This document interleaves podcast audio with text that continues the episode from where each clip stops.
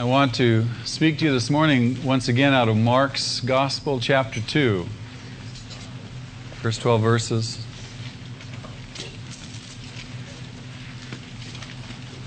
This is a, uh, an extremely significant event that Mark records because it's here where Jesus clearly testifies through his actions, through his words, why he's come. And there is significant import for you and I as we read through this passage. As we do so, there are three scenes or three venues, if you will, I, I, want to try to get you to put yourself in. First is the place of Jesus himself. Secondly, the place of the four guys who carry this paralytic in. We'll call them stretcher bearers.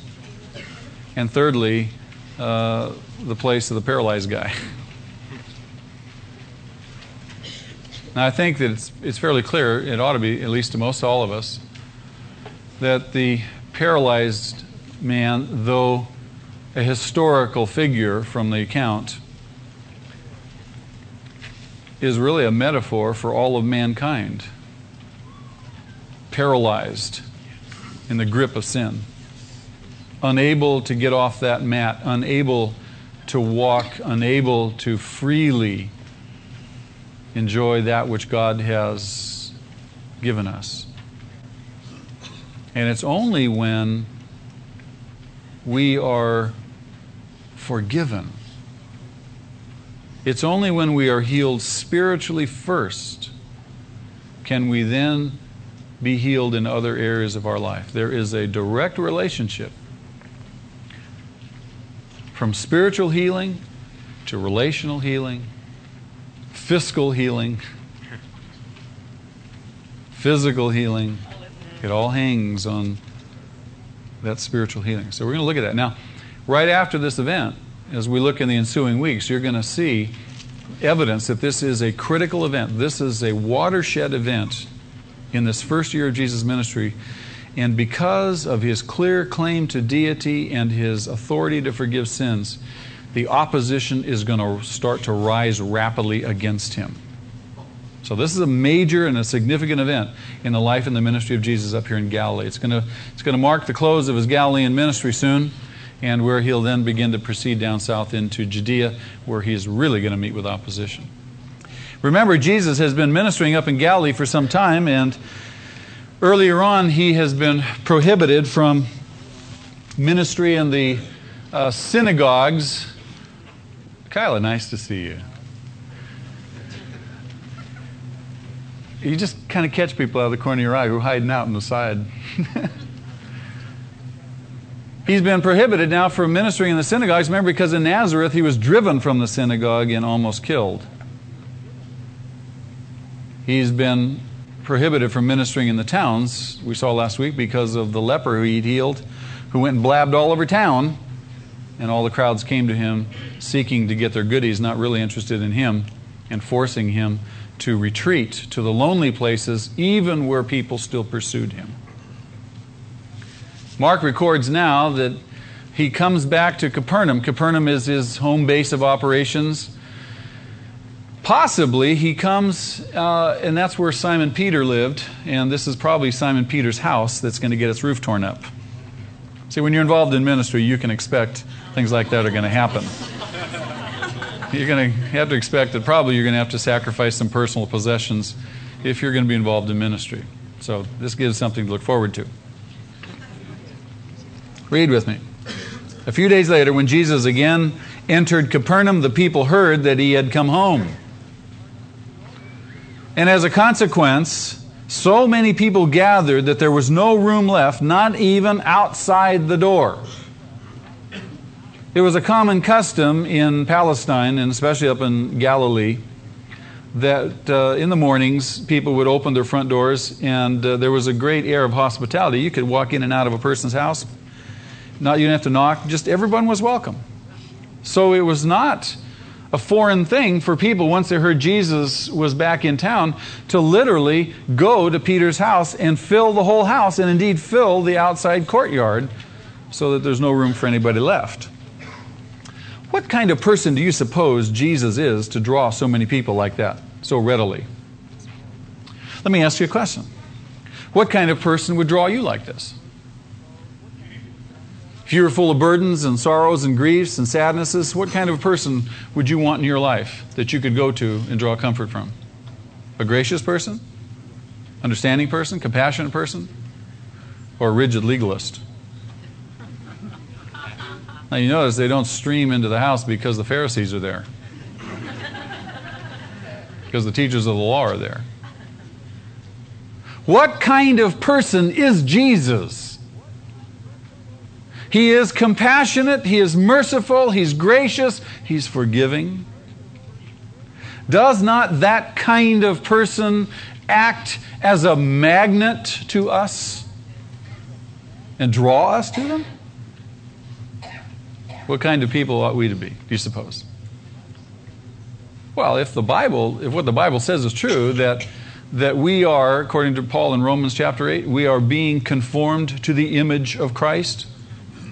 What he's in effect saying is that the image of God that was built into mankind in the beginning, which was distorted in chapter 3 of Genesis, the fall of man, God is now restoring that image.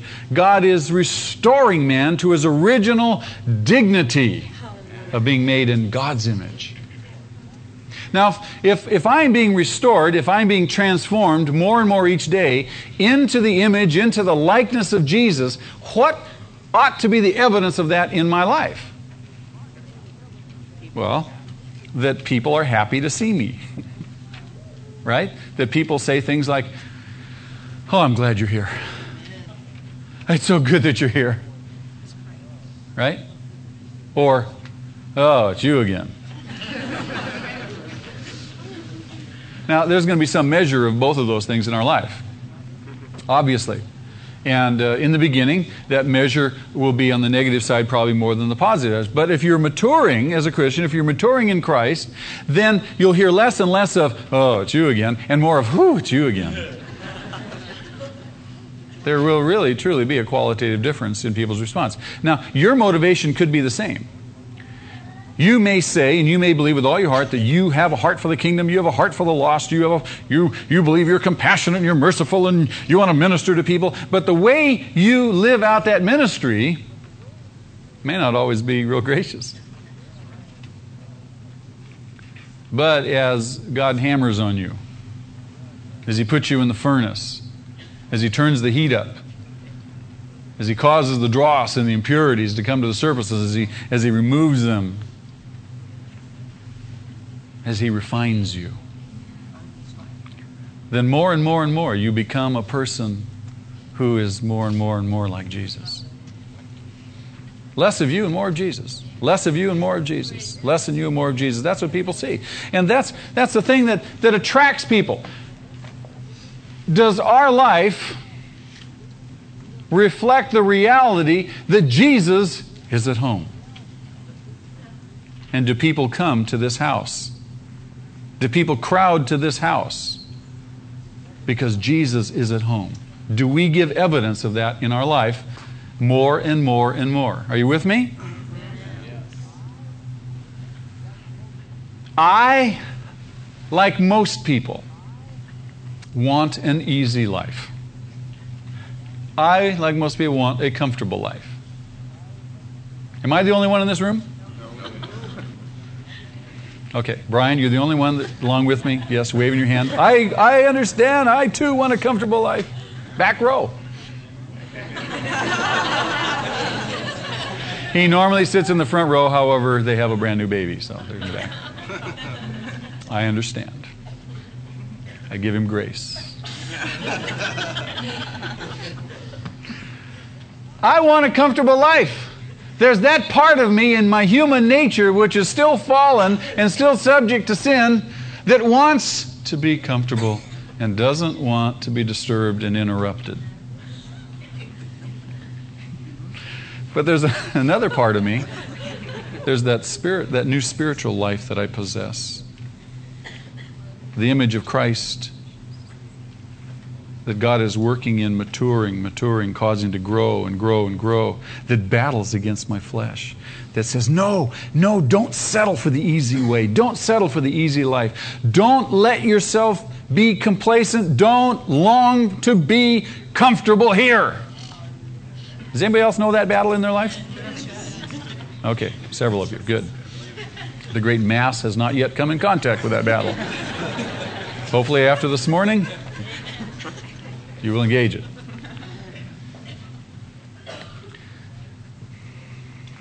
The easy life, though it is desirable on one hand,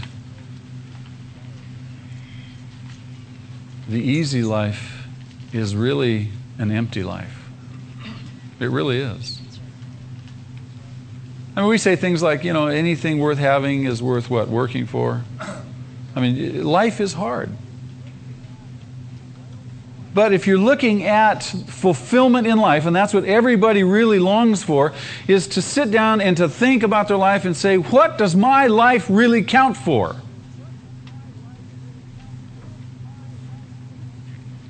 Is my life meaningful? Really? You begin to think, you know, what, what, what substance is there? Am I making a mark? Is, does, does, do I matter? See, those kinds of things are important to people, just people in general.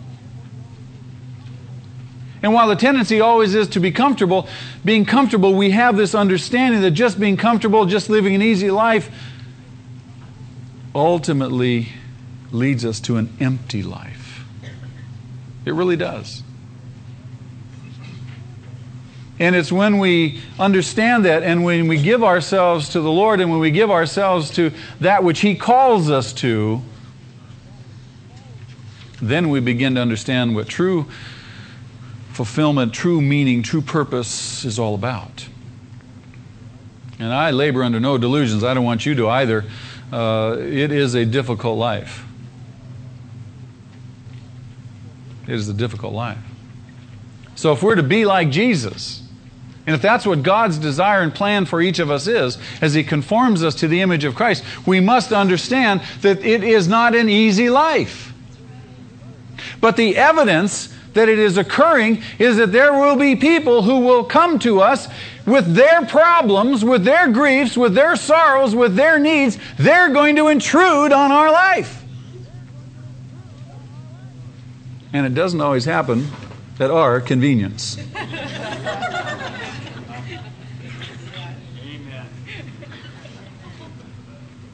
If you're a Christian, or if you seek to be a Christian, you got to know that you're buying into the hardest life you could ever buy into, but you're not left to your own resources. It's Christ in you will sustain you and strengthen you. Your battle is to say, Yes, Lord, and do, Yes, Lord. That's your battle. And He'll bring the empowerment. So Jesus is back in town. And people are crowding to the house. Do our lives give evidence that Jesus is at home in this house and that people come? That's the question we want to ask ourselves. The question we want to say is, what are people, what are, how do people think? What are people saying? I'm glad, I'm glad you're here, or I'm not glad you're here. Because that has a significant bearing, or, or I should say, gives us evidence of where we are and the evidence of Jesus in our life. Are you with me? Now, we're told that he's in this house. People are crowded in there. What is Jesus doing in the house? What is he doing? Showing movies? They're playing cards. Having a party? What are they doing? Preaching the word.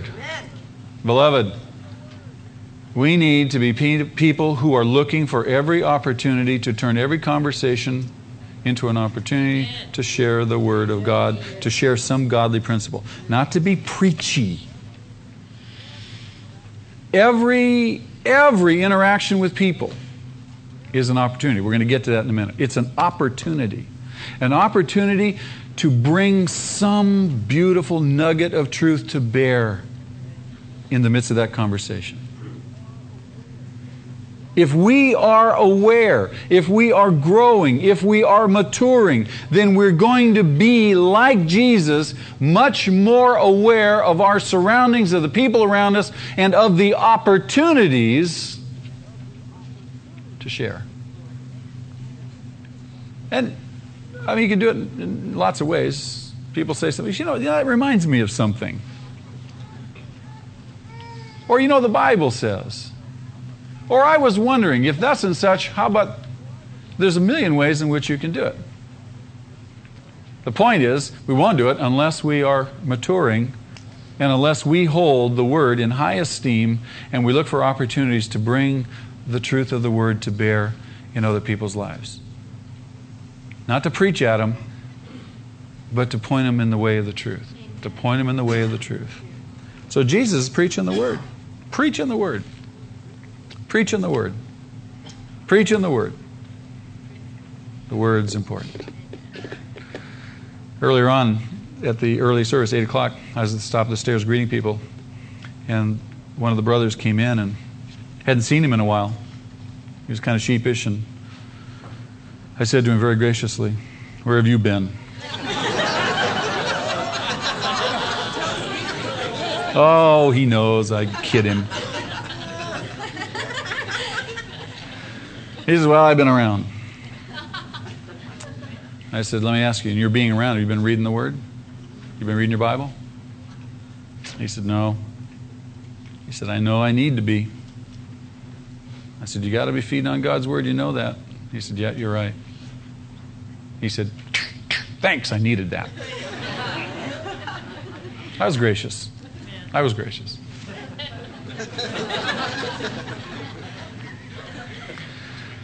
So he's preaching the word. Some men came bringing to him a paralytic, carried by four of them. So we have four stretcher bearers. Since they could not get him to Jesus because of the crowd, they put him down outside. They laid the stretcher down outside, shrugged their shoulders, said, Well, that's that. Can't get in. Too crowded. No parking place. May as well turn around and go home.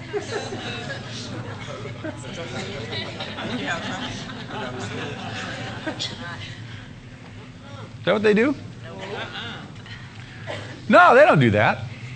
They certainly might be tempted to do that, huh? No, they, they, they're late, the late comers, and, and the place is already jammed with people, and they bring this guy on a, on a stretcher. They see the crowd, they see there's no way that they can get in the front door, and so they begin to think.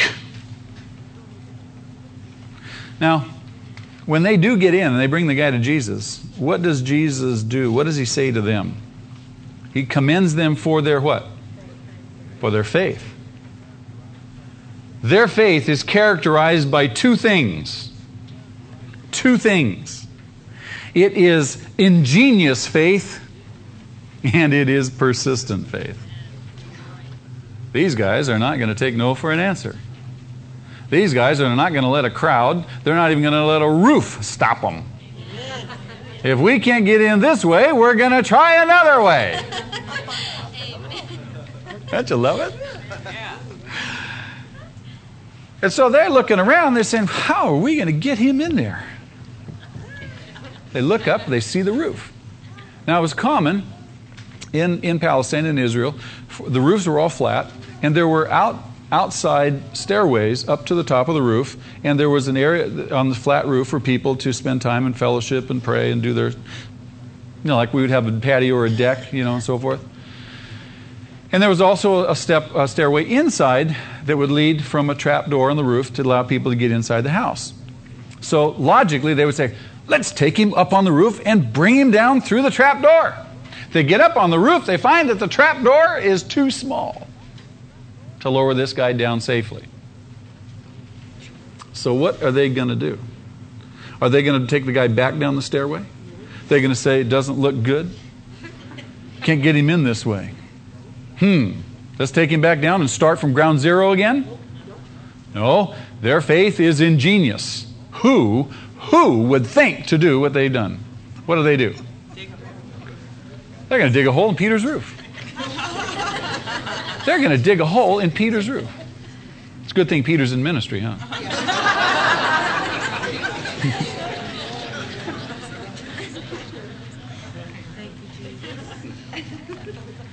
So they start digging a hole. They're not going to let anything stop them. Do you remember in, in there's a, a great parallel to this in Luke chapter 11. There's another one in Luke 18, but Luke 11 is fascinating. Luke 11, remember, is the account Jesus tells of the man who has a friend come from a far distance to visit him late at night. And hospitality is the rule of the day. And so the person comes, he wants to prepare a meal, however, he has no bread, so he needs some bread. It's late at night. So what does the guy do? 7 Eleven is closed. What does he do? he goes next door to his neighbor's house and he lightly taps on the door, hoping to stir somebody in the hopes that he can get three loaves of bread. Do you remember that story? Is that what he does? No. He goes and boldly wakes up the whole house. He is going to have that bread. Isn't he? Would you or I do that? Would you or I do that? No, we would not. I would submit to you that we would never embarrass ourselves to resort to waking up the whole neighborhood to get three loaves of bread in the middle of the night because we want to feed our friend who's just come from across the country. We'd never do that. Never. In the face of urgent need, we do not always exert ourselves like that guy exerts himself. We won't put ourselves out because we don't want to be embarrassed. That guy bangs on that door. His neighbor wakes up, tells him to get out of there. If even we went and did that and the neighbor told us to leave, we'd probably go. But that guy's gone so far, he's woken everybody up. No, I need the bread.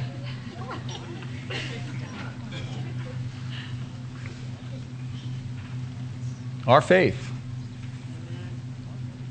needs to be ingenious and persistent. When we're bringing people to Jesus, you got to be ingenious.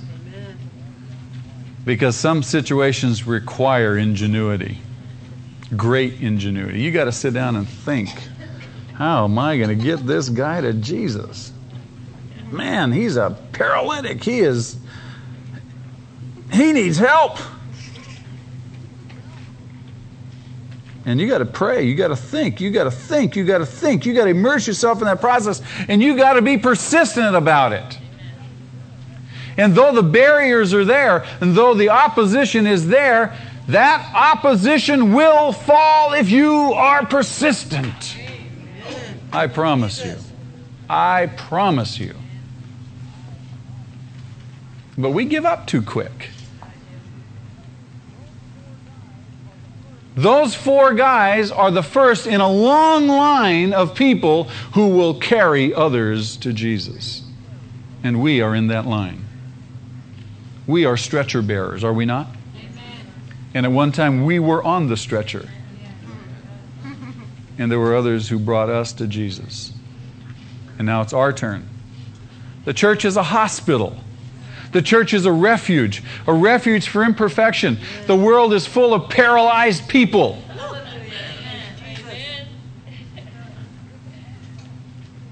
And this is halftime. You're in here, you just you spent the first half out there, and I'm going to send you back out in the second half in a little while. This is halftime. I'm giving you a pep talk. I'm saying, go out there. Don't let them beat us. Load those stretchers. Load those stretchers. And be persistent. And you got to use wisdom. You got to think. How am I going to get this guy to Jesus? And you may have to you may have to get some help. You may need a couple other stretcher bearers to help you do it. Think.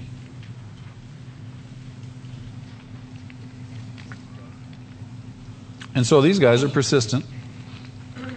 They start digging in the roof. Now I want to ask you a question. Put yourself in that room. Jesus is what? What's he doing? Preaching the word. I mean, could you think that all these people are just hanging on almost every word that's dropping out of his mouth? They're going, wow. They've never heard things like this. We, we read that earlier, right? They've never heard words like this. They've never heard him talk about the love of God and the grace and the mercy and so forth. And so they're hanging on every word. They're rapt. And all of a sudden, right in the middle of this ministry that's going on, powerful ministry, what begins to happen? Dust begins to come from the ceiling. then, right after the dust, dirt begins to fall down. And then pretty soon, light shines through. Do you think that that, that would have gotten everybody else's attention? You think they're what in the world is going on up there? Jesus. And it's not very long before a body is being laid down through the roof.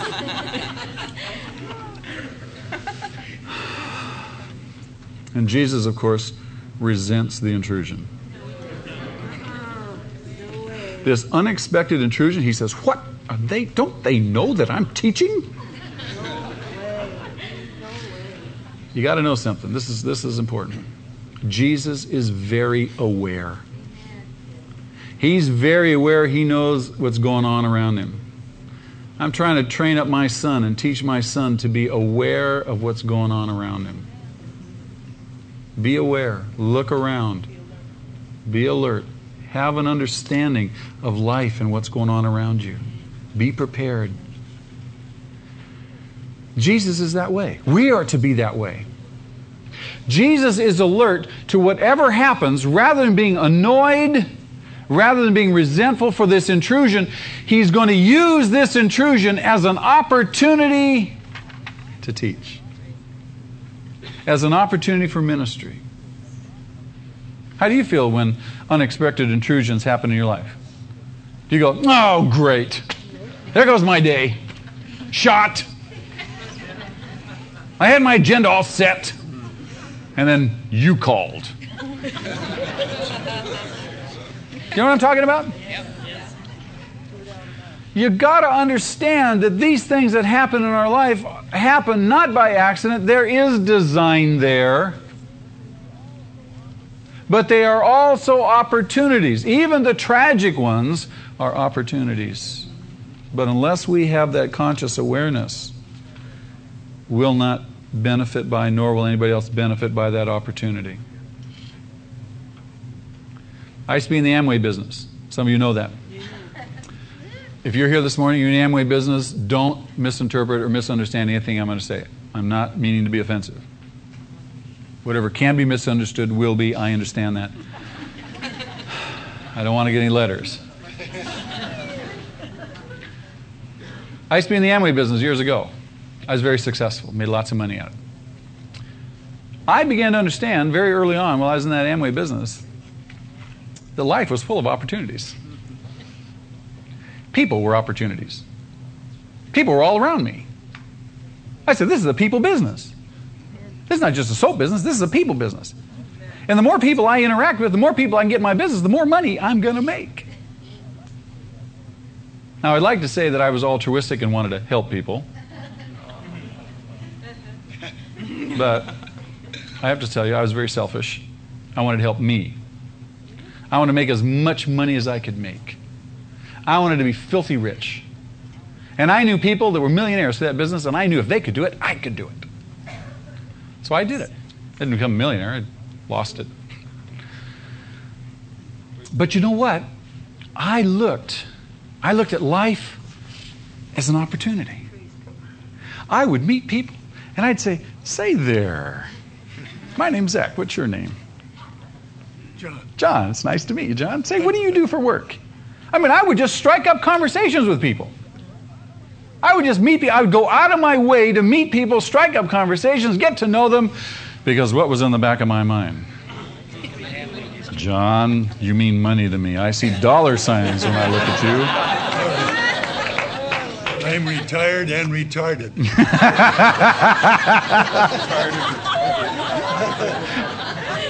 anyway, anyway. Anyway, I, I would look for ways to turn, turn conversations. I'd engage people at any level. It didn't matter to me. I would engage people at any level, and I would look for the opportunity to change and to turn that conversation to get them to talk about their life, their life goals, what they wanted, what their income was like, and so forth. And then I would present an opportunity.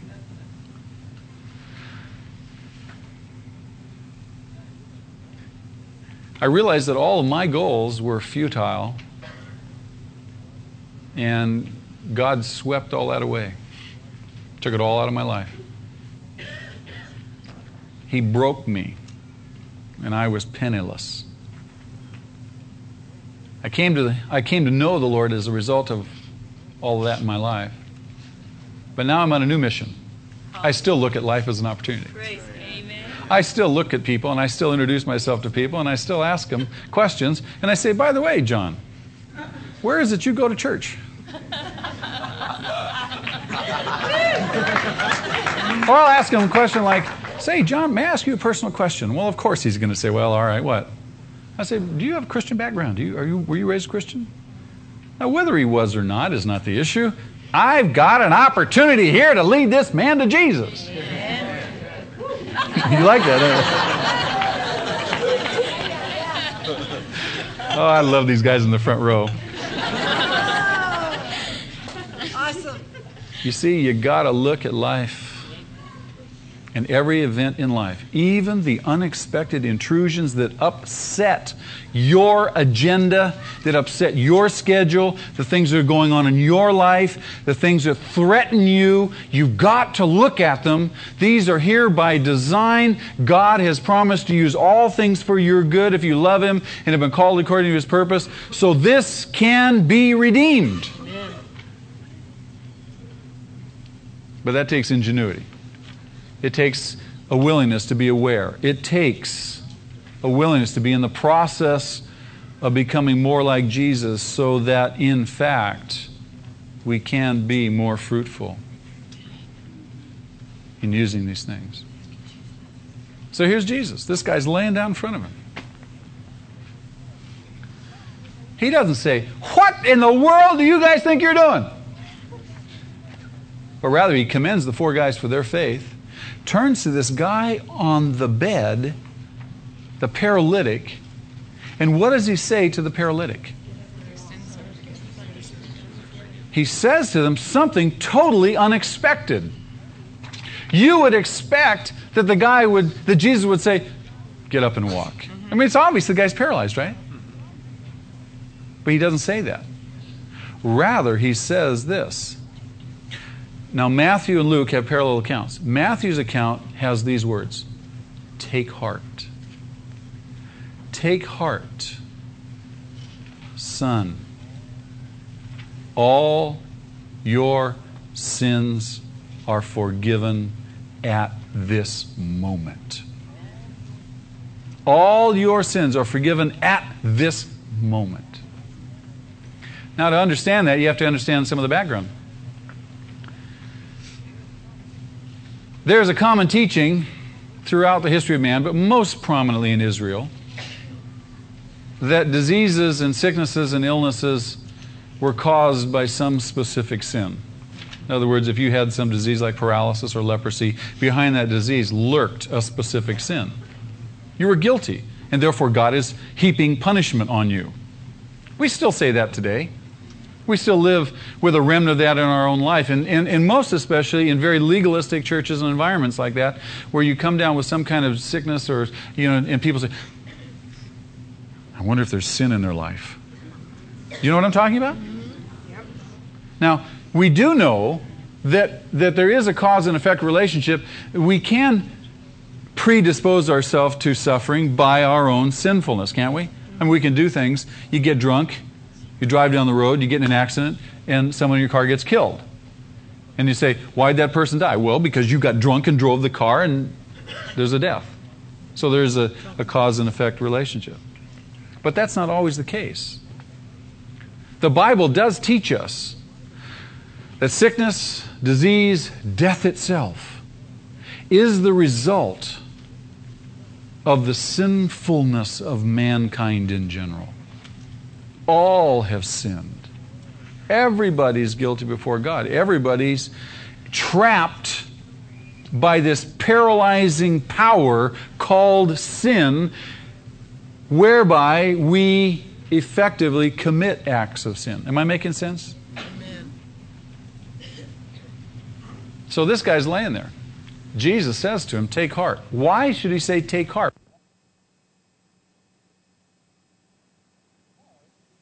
Because this man knows the teaching of the day, and the teaching of the day is that he has this disease, obviously, as a result of some sin. Either he's conscious of the sin, if that be the case, we don't know from the account, or at least he's under the agonizing guilt from the teachers of the day who have convinced him that he has it because he certainly has committed some sin in his life.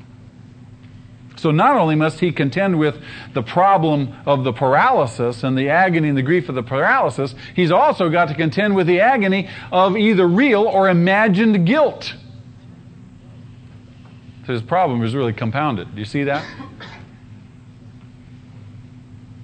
And some of us have experienced that. You search, you rack your brain, and you have this guilt because somebody has said, well, you have this disease because you committed some sin. You need to search your heart. Well, certainly it's a good thing to search your heart every day.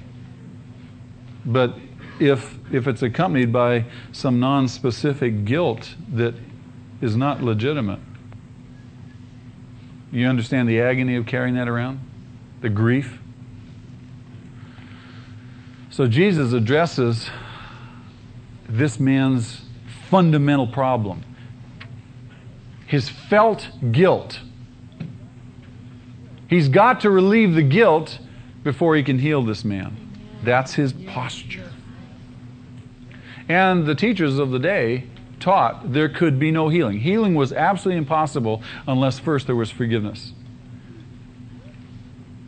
Which which is easier to do? Forgive sins or heal somebody?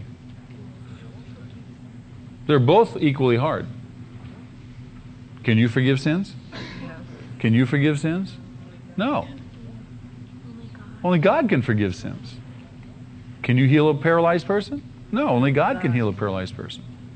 Right? He may use you as a vehicle, as a vessel of his healing power, but it's God who does it. It's God who forgives. They're both equally hard because they're both God's prerogative. And so Jesus understanding the man's need, Jesus understanding the fundamental, basic human need to be healed spiritually, to be forgiven of sins and relieved of guilt, which opens the door for every other kind of healing. Amen. Thank you, Jesus. He uses this man as an object lesson to not only the people there, but also to the scribes and the teachers of the law and to all who would read the account. And this is a watershed event early in the ministry of Jesus, which predisposes him now to tremendous opposition because he is posturing as God. Amen. He says to the guy, Take heart. All of your sins are forgiven at this moment. Now, sitting in the front row are the teachers of the law, the scribes, and the Pharisees.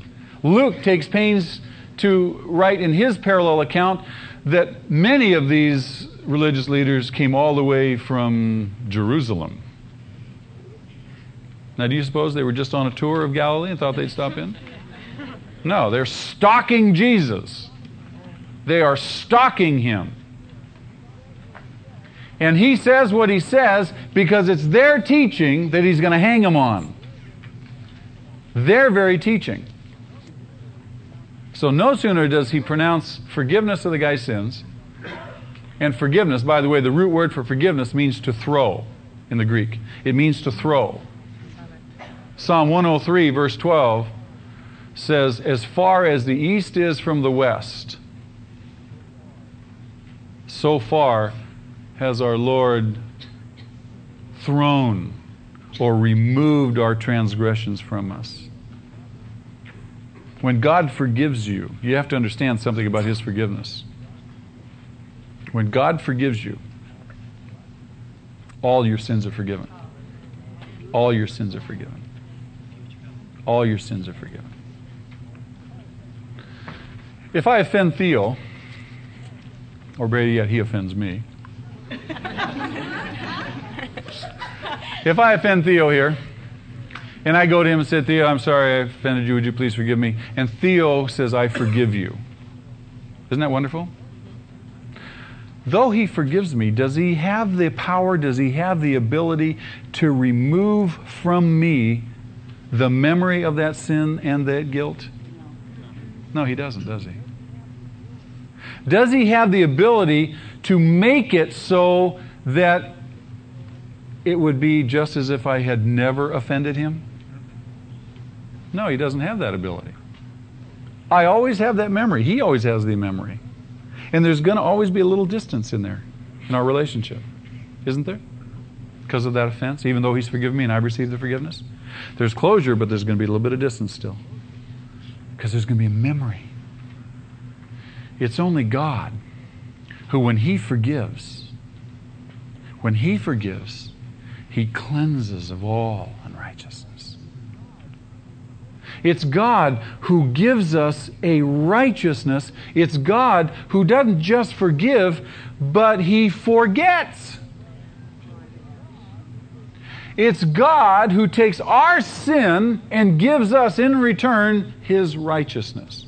It's God who justifies us and now looks at us just as if we had never sinned. And unless you're able to embrace that, you'll never know the freedom of being a Christian. You'll suffer continual self condemnation and guilt. You say, but what about the sin I did this morning? I sinned this morning. I know I'm going to sin tomorrow. Yes, but that sin that you did this morning, that sin you're going to do tomorrow, was already dealt with on the cross 2,000 years ago. It was already dealt with. Does that give you a license to sin? No. You just have to confront your fallenness still and your, your imperfection. Continue to grow in the Lord so that sin no longer reigns in your mortal body, as Paul would say in Romans chapter 6. Sin is no longer your master. And God looks at you just as if you'd never sinned. Well, if that's true, then why does John say in 1 John 1 9 that if we confess our sins, he's faithful and just to forgive us? Because when we sin, we in effect turn our back. Just like our children, when they disobey us, don't they really go their own way? Yeah. And don't they need to come back and acknowledge that they've sinned against us as parents? Yes. When they've turned their back, they're moving away from us. We don't turn our back on our kids. God doesn't turn his back on us when we commit acts of sin still yet today. He's still facing towards us. We've turned our back and we're walking away. We've got to turn around and admit where we are so that we can once again embrace His already free grace. Am I making sense to you? This is revolutionary for the Jews. This is revolutionary for mankind. This is revolutionary for some people this morning who've been living as Christians all their life, but they don't understand God's grace. God looks at you if you are born again, if you are a Christian and you claim the name of Jesus, you put your trust in his death on your behalf, God now has forgiven you and he looks at you just as you have never sinned. You are righteous in his sight. Do you know what kind of freedom that can bring? No more guilt. I'm not going to carry this load of guilt anymore. And you know what stems from guilt? Unresolved guilt? Fear.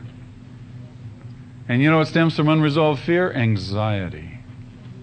Increasing, increasing, increasing anxiety. People get freaked out.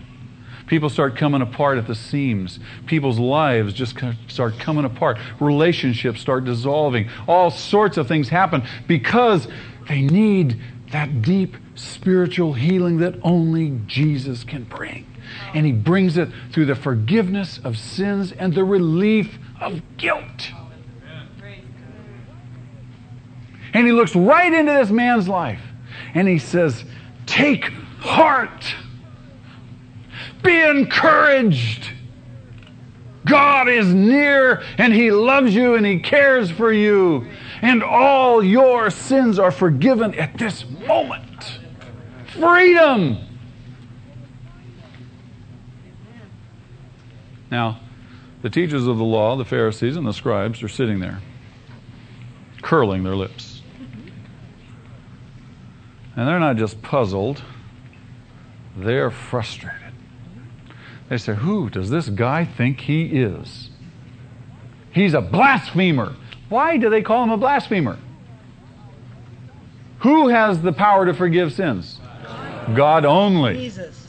And he's what? Forgiving sins, which implies that he is God. If that were not true, these guys would not be ticked.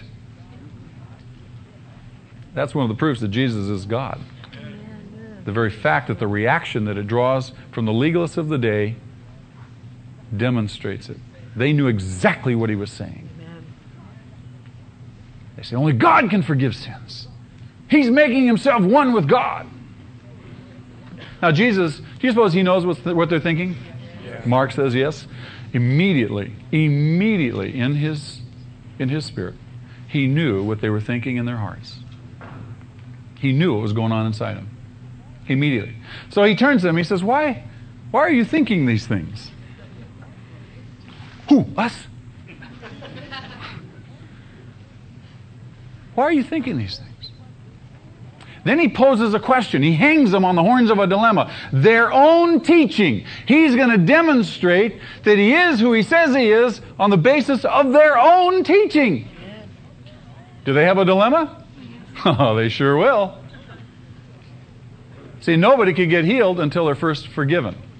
And if he indeed heals this guy and he's pronounced him forgiven, he must be God. Yeah, thank you, Jesus. They're not going to want to hear this. So he says to them, he said, which is easier? To say your sins are forgiven or take up your bed and walk? Which is easier? To say which one? No, it's easier to say your sins are forgiven. Anybody could say that. And how's anybody going to know? See, if I say, John, your sins are forgiven, you say, oh, thank you very much. Now, no one really knows, right? But if I say, John, pick up your bed, get up, and walk.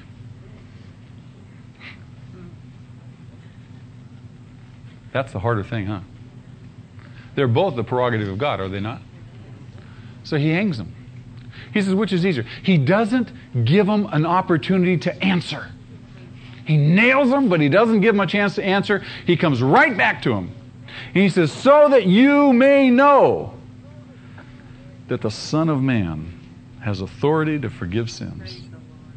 He turns to the paralytic and he says, Get up, pick up your bed, and walk.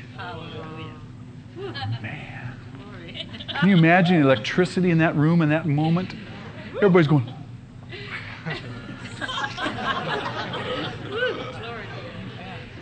What does the paralytic do? Does he still lay there? No. He takes Jesus at his word. He gets up and he walks. He obeys. He obeys. Here we come again. It's always back to obedience, isn't it? He obeys. When you, by faith, come to Christ and Jesus pronounces over you by faith from your point of view, take heart, all of your sins are forgiven at this moment. The door is open for you to get up and walk. The door is open now for you to be free. All that remains is for you to get up and start taking, albeit even baby steps of obedience, but start walking. Don't still lay there in your paralysis. Don't still lay there and say, but, but, but, but. Get up and walk. Get up and walk. Get up and obey God. because He has made it possible. And you're never going to know it unless you begin to obey Him and do it.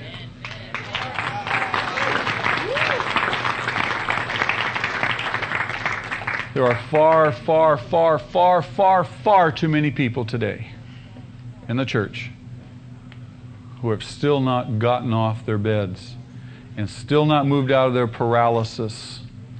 They claim His forgiveness, but they're not walking in obedience. Living out the freedom that He has made for them.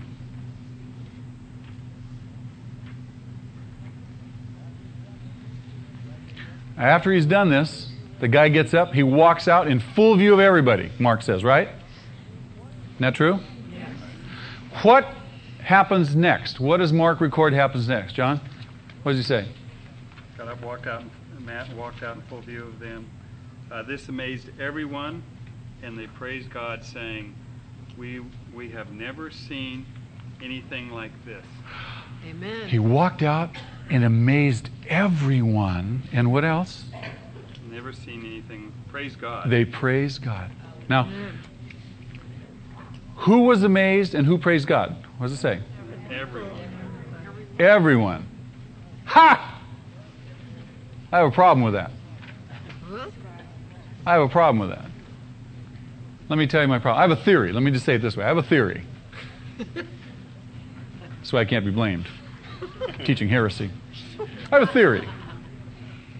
My theory is that we have a saying. Don't we have a saying? Well, everyone knows. Or everyone's been to Disneyland. Or, you know what I'm saying? It's an expression which we, we all recognize, meaning that, well, lots and lots of people know thus and such. Lots and lots of people have been to Disneyland. But in terms of the absolute sense, has everyone been to Disneyland? No. no. So I would submit to you that in that room, not everyone was amazed in the absolute sense, and not everyone praised God. They may have given the appearance of being amazed. Did you see that? Not, wow, did you see that? And they have raised their hands, but they weren't exactly praising God. Who do you suppose may have been excluded from everyone? Maybe a scribe or two?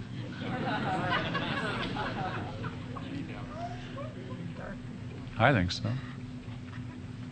Because right afterwards, you're going to see opposition heating up to Jesus. He's done an awesome thing. He's proclaimed who he is. And he has done the thing that only God can do, and that's forgive sins. And on the basis of that forgiveness, he's healed this man. This man is free. He does the same thing for us today. He comes he makes himself available. People bring us to him. He forgives our sin. You've got to understand the fundamental underlying problem is the need for forgiveness. We are guilty. And that as we embrace His forgiveness, we embrace His healing in other areas of our life. He restores us, He puts our lives back together. There's an old nursery rhyme. Humpty Dumpty sat on the wall. Humpty Dumpty had a great fall. And all the king's horses and all the king's men, all the resources available, could not put Humpty Dumpty back together. That nursery rhyme was written to describe the fall of man and the devastation of man and the need for God, the maker of man, in the person of Jesus, to put man back together. Just like in that room, there were people who did not praise God. Just like in that room, there were people who were not impressed, not amazed. There are people in this room who are not amazed. There are people in this room who are still paralyzed. There are people in this room who are still burdened with guilt, sin, fear, anxiety. I'm here to tell you Jesus wants to heal you. He wants to heal you. Pray with me.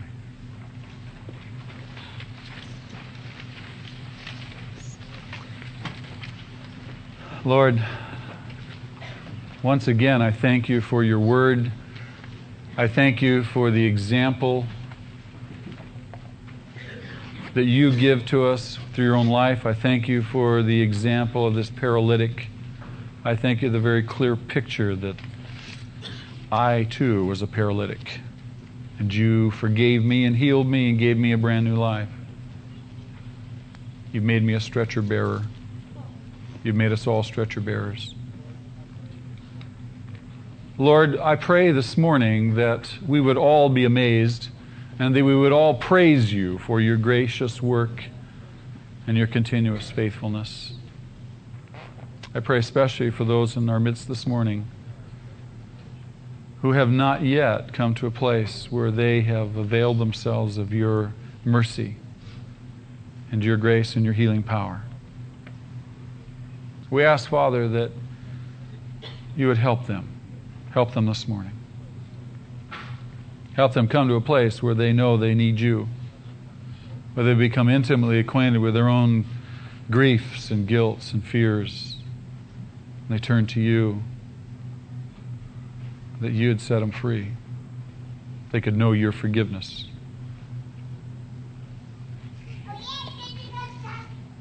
Church, I want to ask you to pray right now.